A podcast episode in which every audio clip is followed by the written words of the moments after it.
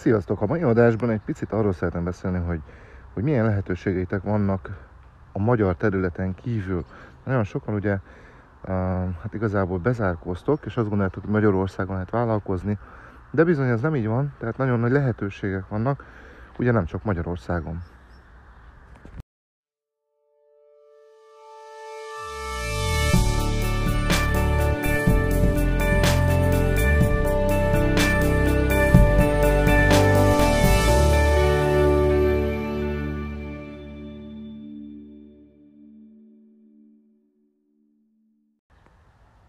Nos, elsőképpen ugye a legfontosabb az, hogy ugye a idegen nyelv ismerete. Most ez elengedhetetlen természetesen, tehát hogyha ha nem beszélsz angolul, ha nem beszélsz németül, akkor nem tudsz ugye elindulni ezeken a piacokon. De mi a helyzet azokkal, akik tudnak mondjuk angolul, vagy tudnak németül olyan szinten, hogy például tudnak rendelni az Alibaba vagy AliExpressről egy darab terméket, akár saját logóval, saját márkával, és ezt ugye el tudjátok juttatni mondjuk egy Amazon raktárba, vagy akár egy dropshipping biznisz fel lehet húzni.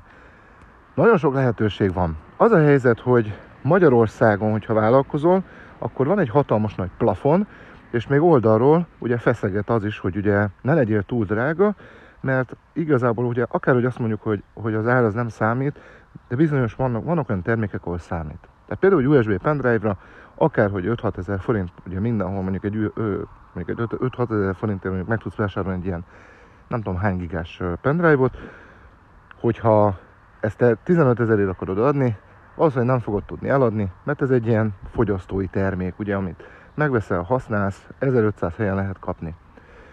Nos, hogyha dropshipping bizniszbe gondolkozol, akkor Kínában kell gondolkoznod, ami azt jelenti, hogy az AliExpressről, az Alibabáról kell behozni a terméket, és mielőtt arra gondolsz, hogy tényleg ki kell menned Kínába, ott fölvásárolni kell több ezer eszközt, és, és ezt ugye behozni Európába, levámolni, akkor felejtsd el, tehát ez nem arról szól.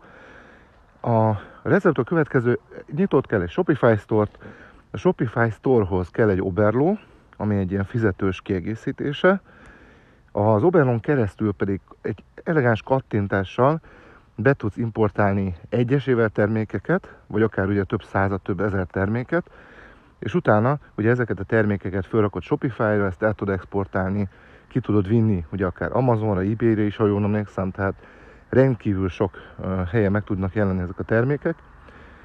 És a legszebb az az egészben az ugye, hogy kint mondjuk egy pendrive 1 dollár, mondjuk ez a európai piacon mondjuk 5 dollár, így ha te akár 3-4-szeres áron adod, akkor is ugye olcsóbb leszel a többieknél.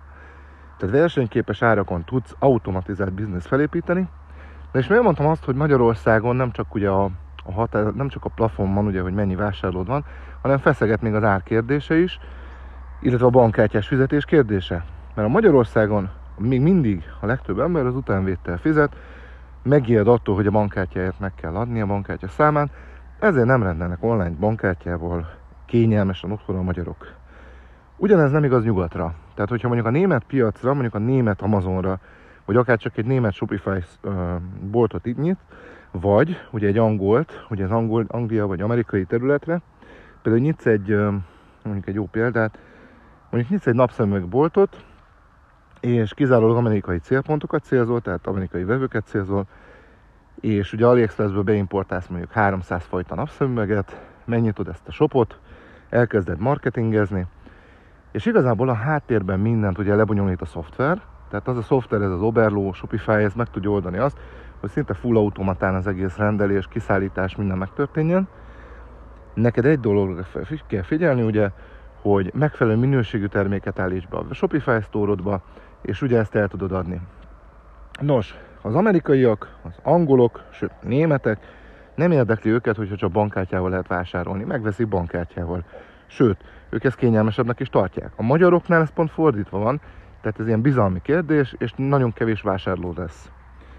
Na most kérdezed, hogy van egy dropshipping bizniszed, összekötöd az értékesítési felületed a kínai eladóval, full automatizálod a lerendelést, a fizetést, mindent, és igazából bejönnek a megrendelések, te kijelöld mind a 10 vagy 20 vagy 30 megrendelést, egy kattintással lerendeled, kifizeted a saját kártyádról, ugye előtte a vevő már kifizette az ő kártyájával neked, és innentől kezdve nálad van a nagyobb zseton, ugye a, ami a háromszoros, négyszeres ár mondjuk, te pedig kifizeted a töredékét a kis kínainak, és mit tudom én, három-négy hét alatt kiszállítják a vevőnek a címére. Na most ez a legszebb a dropshipping bizniszben, de mondom, egyetlen, egyetlen nagy hátránya van, hogy Magyarországon nem tudsz majd eladni, egyrészt kicsi a piac, árérzékeny a piac, és rettegnek a bankkártyás fizetéstől. Tehát ezért a magyar piacra nagyon nehéz. És innentől kezdve, hogyha elkezdesz gondolkodni, hogy milyen terméket kéne melyik országban, hát tedd meg bátran, ha tudsz angolul, van egy olyan szintű angolod, amivel már tudsz kommunikálni mondjuk egy, egy AliExpress-es értékesítővel, vagy egy Alibabás nagykeres partnerrel, és le tudod vele beszélni, mit tudom, gyártsanak neked 10 ezer darab pendrive-ot, saját logóval, saját márkával. Ha ezt meg tudod tenni, tehát csak ennyi egy minimális kommunikációt tudsz annyira jó az angolod, akkor belefoghatsz akár az Amazon FBA-be is, amikor ugye nem arról van szó, hogy dropshipping és ilyen idegen márkák, hanem keresel az Alibabán mondjuk egy pendrive gyártót, vagy egy bármilyen termék gyártóját, kiküldöd az árajánlatkérésed, kiküldöd a logódat, mm, ha szerencséd van, akkor olyan termékről van szó, aminek mondjuk a specifikációja mm, módosítható, például vegyünk alapul mondjuk egy mobiltelefont, van egy nagy androidos mobiltelefon gyár, és te azt mondod, hogy neked egy olyan modellt gyártsanak le, amiben mondjuk a minden egyes cucc, ami benne van, éppen a legfrissebb.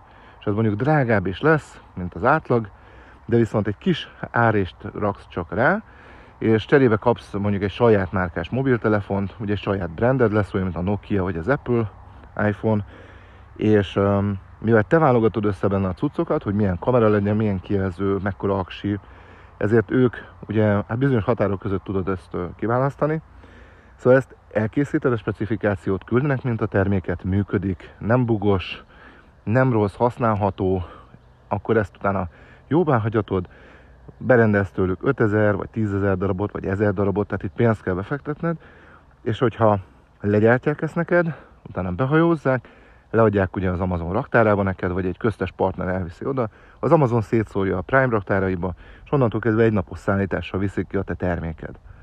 Egyébként vannak olyan termékek, amit megrendelsz Kínából, és úgy indul el a hajó Kínából, a hatalmas ilyen, hát úgy képzeljétek el, mint egy ilyen, egy ilyen óriás óceánjáró raktár, nem is raktár, ez a konténerszállító hajó.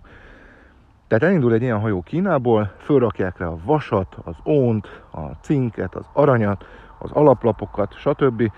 És ott helybe forrasztják össze, rakják össze, mert a gyárat, gyárat beleépítik ugye a hajónak a gyomrába.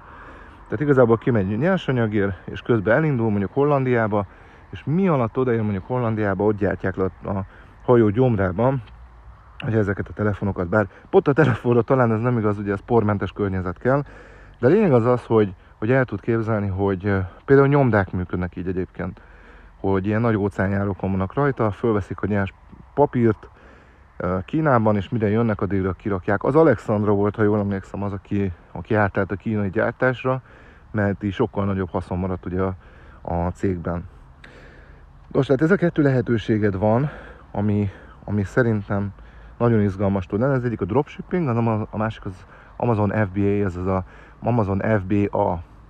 Tehát ezeknek néz utána, hogyha érdekel ez a dolog. Szerintem, szerintem bármelyik jó választás lehet, de nem Magyarországra. Tehát meg kell nyitnod egy olyan bizniszt, egy olyan webshopot, egy olyan, egy olyan vállalkozást kell indítanod, ami külföldi, tehát mondjuk amerikai, német, osztrák, angol piacon értékesít nagy tételben bizonyos termékeket. Nagyon sok sikersztorit láttam egyébként. Láttam olyat, hogy aki, aki például az AliExpressből bekattintott a dropshipping sztóriába, a, hát a, az ilyen jobb minőségű, jobb ö, ö, napszemüvegeket, ugye az AliExpressbe ki tudod szűrni azokat a vevő vélemények alapján a legjobb mondjuk napszemüvegeket, és ezekből raktak össze egy webshopot, beindult, és több tízezer dolláros forgalmakat hozott nekik, tehát és ez még csak az eleje volt, úgyhogy bármibe fogsz bele, szerintem egyébként angol területen az mindenképpen sikeres lesz. Magyar piacban ne gondolkozz, én látom, hogy nagyon sokan próbálkoznak, főleg, hogy Kínából behozni olcsó terméket, sajnos nem fog működni. Tehát a magyar piac ilyen szempontból nem működik. Tehát dropshippingre nagyon kevés jó példát láttam. Remélem, hogy segíthettem ebben a podcastben ezzel kapcsolatban. Igazából az ötlet onnan jött, hogy tervezem én is, hogy, hogy, elindítok egyet. Ugye a Tóth Mihály Marketing Akadémián rengeteg képzésünk van, és szeretnék egy olyan képzést először is, ami dropshippinges, és felépítek egy ilyen Shopify store-t, ugye Oberlóval, kínai beszállítókkal, és ezt mind-mind fölveszem majd ugye a képernyőt, ahogy egyeztetek, ahogy tárgyalok, hogy megrendelem, hogy az egész működik, hogy bejön az első megrendelés, és ebből lesz majd egy ilyen dropshipping business mesterkurzus, remélhetőleg idén vagy jövőre. Úgyhogy ezek a tervek, és még az is lehet egyébként, hogy annyira befut, hogy utána még több termékre elindítom majd. Jó, köszönjük, hogy meghallgattad ezt az adást. Hamarosan érkezek újabb izgalmas adásokkal. Ha tetszett, akkor hallgass meg az előzőeket, iratkozz föl, kövess engem, és hamarosan találkozunk újra. Szia!